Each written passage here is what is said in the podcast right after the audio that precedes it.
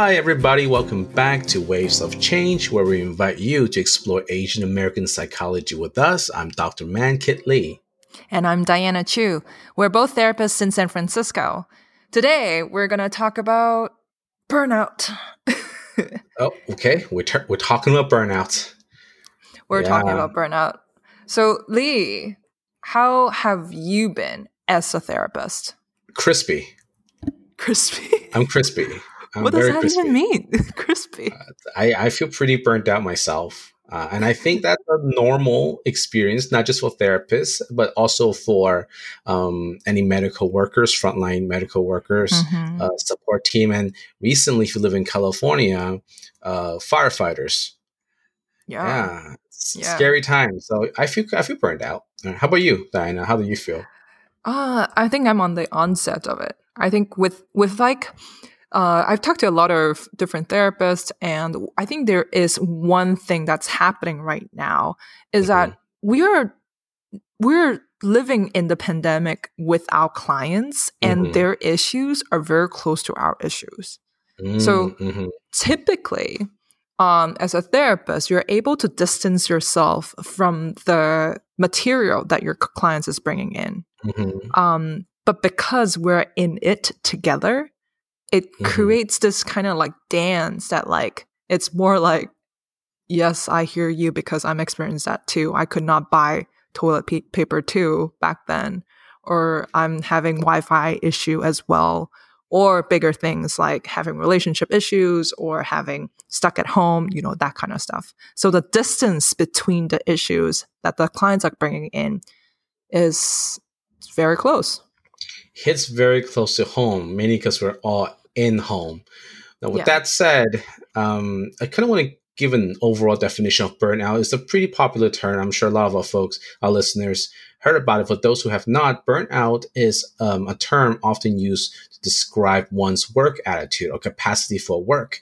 And it says that here in America, almost 60% of our workforce experience burnout at one point mm-hmm. in their mm-hmm. lives. Symptoms include like depleted energy, low productivity, um, and a general feeling that they're not productive and not contributing to the work or don't feel like they're being rewarded by their work and mm-hmm. uh, research has shown that it leads to it bleeds into other areas of our life including physical mental and emotional problems um, and also uh, reduce our resistance to illness which is not something we want during a pandemic yeah. yeah we want to be as healthy as possible Right. Mm-hmm, mm-hmm. That's possible. Yeah. So so let's talk about. You mentioned one thing uh, earlier, Diana, that uh, for therapists having things that our patients bring up that are hitting close to home because we're all in this collective crisis together um, yeah. is one you know contributing factor to therapists burnout or potential uh, reason why therapists burn. What other things are you noticing, at least for yourself, um, contributing to your feelings of burnout? Mm-hmm. I think one thing that as uh, as as myself as a human, um, I also do a lot of self care, which is a little bit more social. So mm. going out, um, I walk my dog still, um, but right now I can't really hang out with people in the dog park. Um, so like little things like going out with friends, uh, having gatherings, having that human to human connection uh, family and stuff like that. I think that also contributes to it because it makes the work very isolated, uh, especially you're st- st- you know at, at home and um, and the work life and the issues kind of like jump like inside the home and without that um, uh, container of an office before yeah mm-hmm. when compared to before you know, some of my colleagues are joking around saying that they're no longer uh, working at home, but they're living at work. Oh, that's a good analogy. Living at work. They're living at work. This is kind of scary, isn't it? And I can see how they lead to depression real quick. Like, yeah. Yeah. Oh, man, oh, yeah, man. I think the social social piece is important. I still walk my dog and um, like at least going out um, for a quick walk or something like that. The, with the fires is a little bit harder um, recently, but um, it, we still go out. Yeah, mm, that's very important. How about you? Uh, let's see. I, I, mean, sure, I said this many times. I do enjoy staying at home, and I can become, become like a heathen when left alone for too long. I turn to a hermit. So the need to kind of go to work, go out, and socialize with people is not something that I like naturally go towards. I guess mm-hmm. if I can, I, I just naturally don't want to go out, but it's important for me to do so. It's important for me to have social activities um, because if not, then I will just kind of fall back into my routine where I'm just play games and read books. That's like all I do: just play games, read books, play games, read books. And what ends up happening is I'll realize that oh my god, I haven't like stepped outside my door in like like six days, and then wow, I'm like, why am I six so days? That's a long time. Yeah oh. just don't underestimate me. I'm i can stay i can stay home. But no um, it's mm-hmm. it's not good for me. And i am noticing an increase in my own depressive symptoms because of it. I'm like hey i feel it feels good to do what i'm you know have natural propensity to do but it's not healthy. Yeah. Yeah yeah exercising but, you know like that kind of stuff too. I mean I, I work out now in the home right? But like okay it's different it's different yeah it is very different exercising. I got a I got a Wii Fit. Okay, anyway, anyways. so, Did it work? Wii Fit really? I got a Wii Fit. I got a Ring Fit. So I'm I'm I'm good. I'm like in that virtual world bouncing. It was fantastic. But back to, it tells you the calories and and stuff it, like it that. does. It's fantastic. I, it's it's great. It's like jump. Oh, I'm like yes, I will jump. Okay. So back to burnouts. There mm-hmm. are different stages of burnout. I, I want to talk about our stages of burnout because I kind of want us to really look at you know our current work and see where we're at, right? So I'm just going to yeah. break down the stage everybody. So it's like awareness for us. Yeah, kind of self awareness, right? The 1st mm-hmm. phase is called honeymoon phase. Is where we start a new job. We're like, this job is awesome, right? It's like a new mm-hmm. relationship. It's fantastic, right? You want to improve yourself. You feel creative. You're like motivated, and then for and then the next stage is called the onset of stress, where you start to feel again stress. Um, you feel less less optimistic, right? You feel like oh, there's no there are things associated with this work that are not as pleasurable, mm-hmm. and after that, if the, the, stress is not managed through, like you said, self care or processing and whatnot, um, we can lead to chronic stress. And that's when people start to feel apathetic, they can feel angry, they can feel chronically exhausted, right?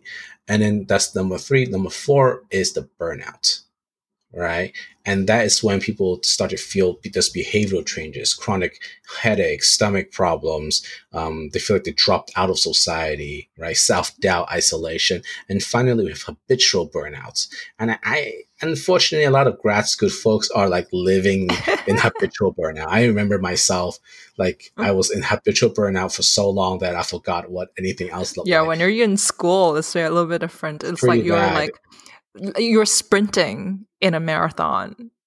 yeah, yeah. It's more like crawling, but yeah, it's kind of more like crawling. Like crawling yeah. But no, so picture burnout, you have like, you know, chronic mental fatigue, chronic physical fatigue, chronic sadness depression. and depression. It's just nasty stuff, nasty stuff.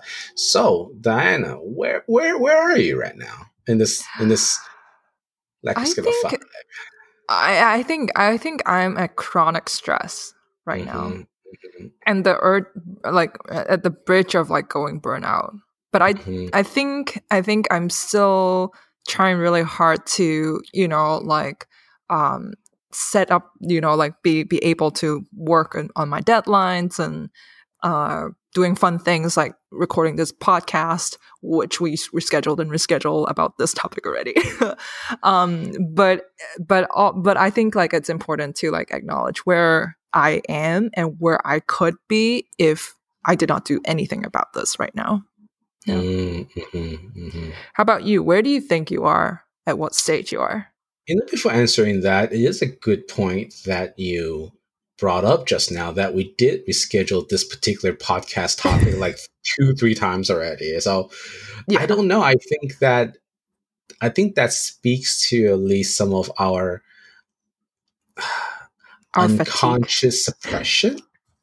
Uh, yeah. No, no, yeah, unconscious suppression about this, this this particular topic, and I think kind of digging deep into myself, I feel like I did not want to talk about burnout. I didn't want to see my level of burnout because if I were to mm. see it, then I had to face it.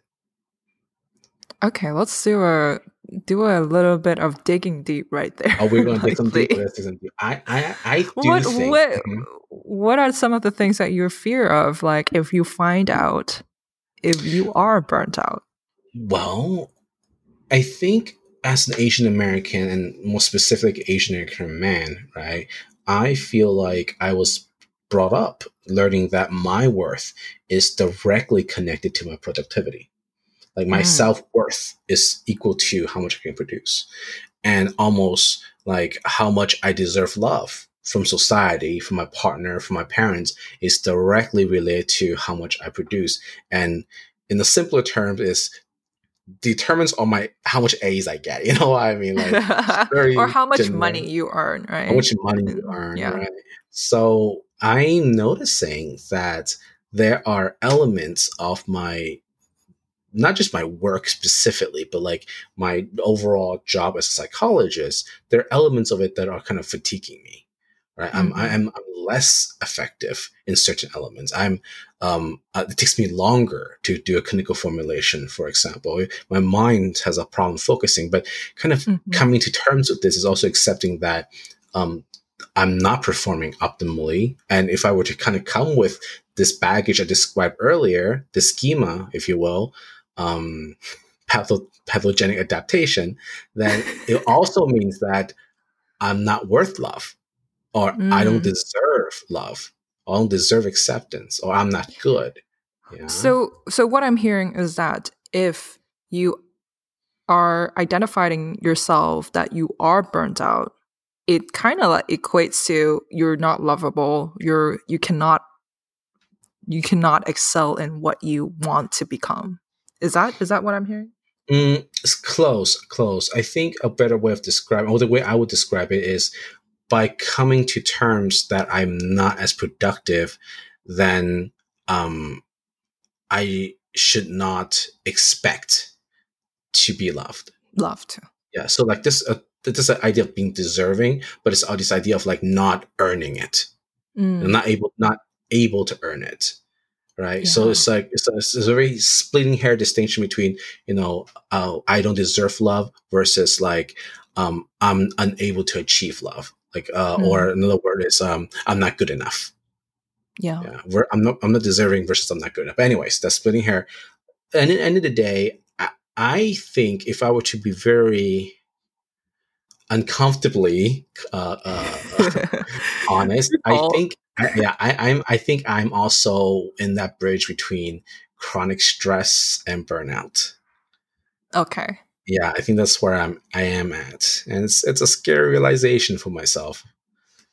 Yeah, yeah it, and and we're putting it out to the world, telling people that we are like at that stage. Mm-hmm. So um, it is definitely scary, and I think what you're experiencing is very normal in terms of like the the avoidance of uh, acknowledging where you're at mm-hmm, um, mm-hmm. because we we have an idea of what we should be and mm-hmm. it's hard to come in terms with that yeah mm-hmm.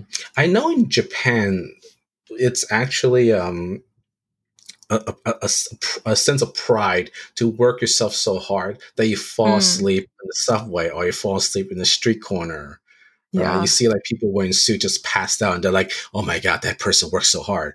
You know, leave them alone. Like there's still, mm, right? There's yeah, honor it's, it, yeah, it's honor. Yeah. Yeah. Yeah. Yeah. Yeah. yeah. Very high heart attack rate. Very high well, cardiac rate. That brings to our next question. Can you die from burnt out? I think so.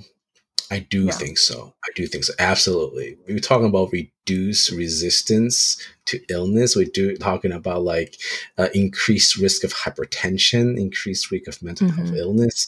You can absolutely die. It's not going to kill you overnight, right? Yeah, no one's going to be like, yeah, he he you know he ran got ran over by burnout. It's not gonna it's not gonna happen that way. It's a slow, gradual, painful, you know, depleting, depressing death.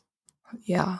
And yeah. I think uh, like with burnout, uh, if not managed well, like mm-hmm. there's a mm-hmm. lot of times where people would have uh, other issues that crop creeping up like mm-hmm. health issues or like increase in like alcohol or drug consumption mm-hmm. you know mm-hmm. those kind of like can lead into different things as well mm-hmm. yeah yeah and, and, there's also two more terms that I want to introduce. Um, one of them is called brownout. Have you heard that before? Brownout. Wait, brownout is that like how, like when PG&E has to shut down the the the wires, the electricity to prevent fires? Is that how blackout and brownout? Is that what you're talking about? No, it's not. Brownout is actually when your bathroom gets clogged and your sewage shut. I'm just kidding. That's not the case. brownout is um, a lesser degree of burnouts, more or less. Oh. Yeah, and it talks about um, a shift in attitude in towards mm. one's work. Whereas you don't feel excited anymore about your work, but instead you're noticing you're feeling bored. You're noting yourself kind of pulling away, disengaging, right? And it's a lot of times the precursor right? Not all, not always, but sometimes a precursor to burnout. So something to look out for, right? And also for um, mental providers, mental providers, health providers. Uh, one of the key terms to learn is compassion fatigue.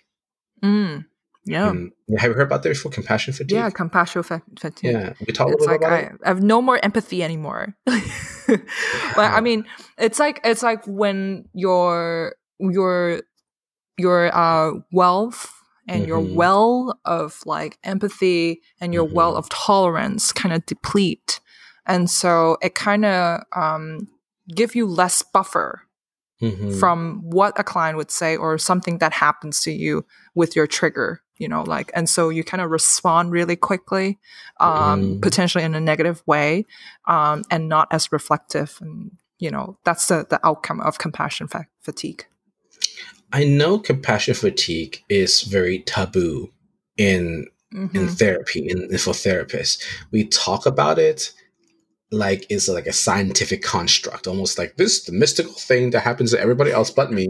And the reason why I think is because it's connected deeply with the sense of shame for therapists. Because we talk yeah. so much about empathy and compassion, and to say that you have compassion fatigue, meaning that you just don't you lose your capacity to connect with another human being, so you mm-hmm. lose your mm-hmm. capacity to be an effective therapist. And that is, yeah. and for those who identify deeply as um, a, a health provider, that is their core being and to kind of deny that is incredibly painful at the yeah, same time and that's like identity mm-hmm. right yeah yeah like that it's, it's like i i am a healer but i'm not compassion that's like doesn't doesn't kind of make sense uh mm-hmm. in in that world mm-hmm. and but honestly it does happen um and how how do you work around it Lee? well i think I, I think first of all is we should acknowledge it, like legit acknowledge it. We shouldn't just talk about it, but just acknowledge yeah. it. Like I have experienced compassion fatigue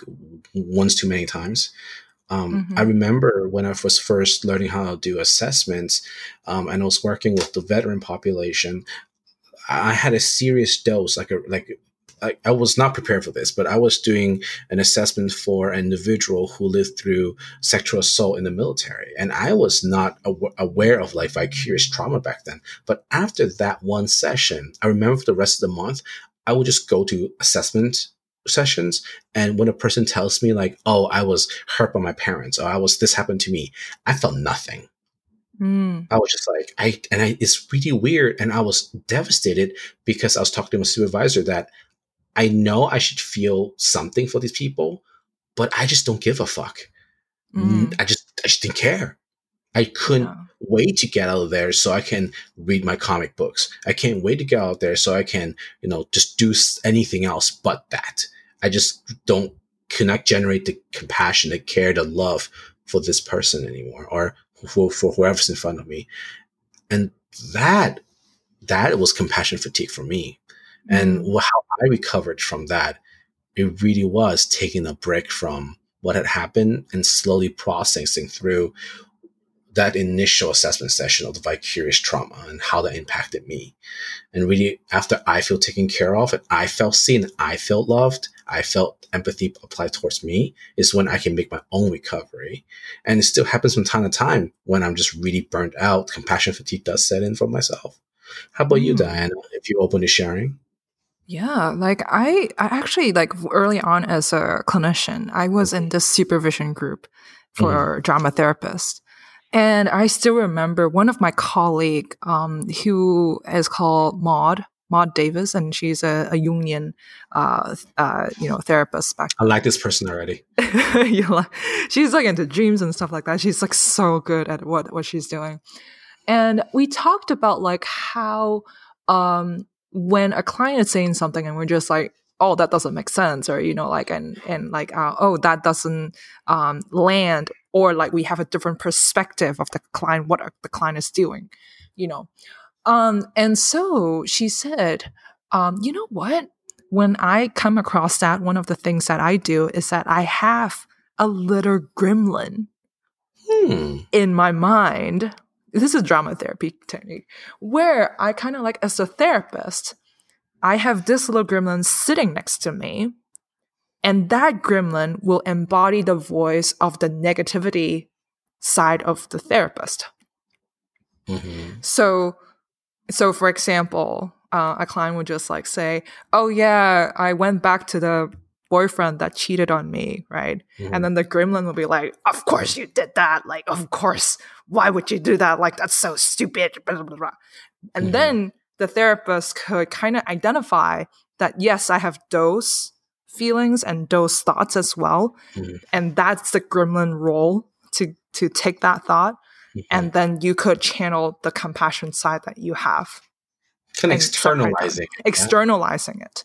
And so that like your thought could go there and then you could say, okay, tell me more about like why would you go back with your your boyfriend? Something like that. Mm-hmm. And so with that being said, um, so early on, um, it really helped me uh, a lot as a clinician because it makes me identify that yes, I have different thoughts and I have different emotions when uh, my clients are saying stuff to me, and it's okay to have different parts.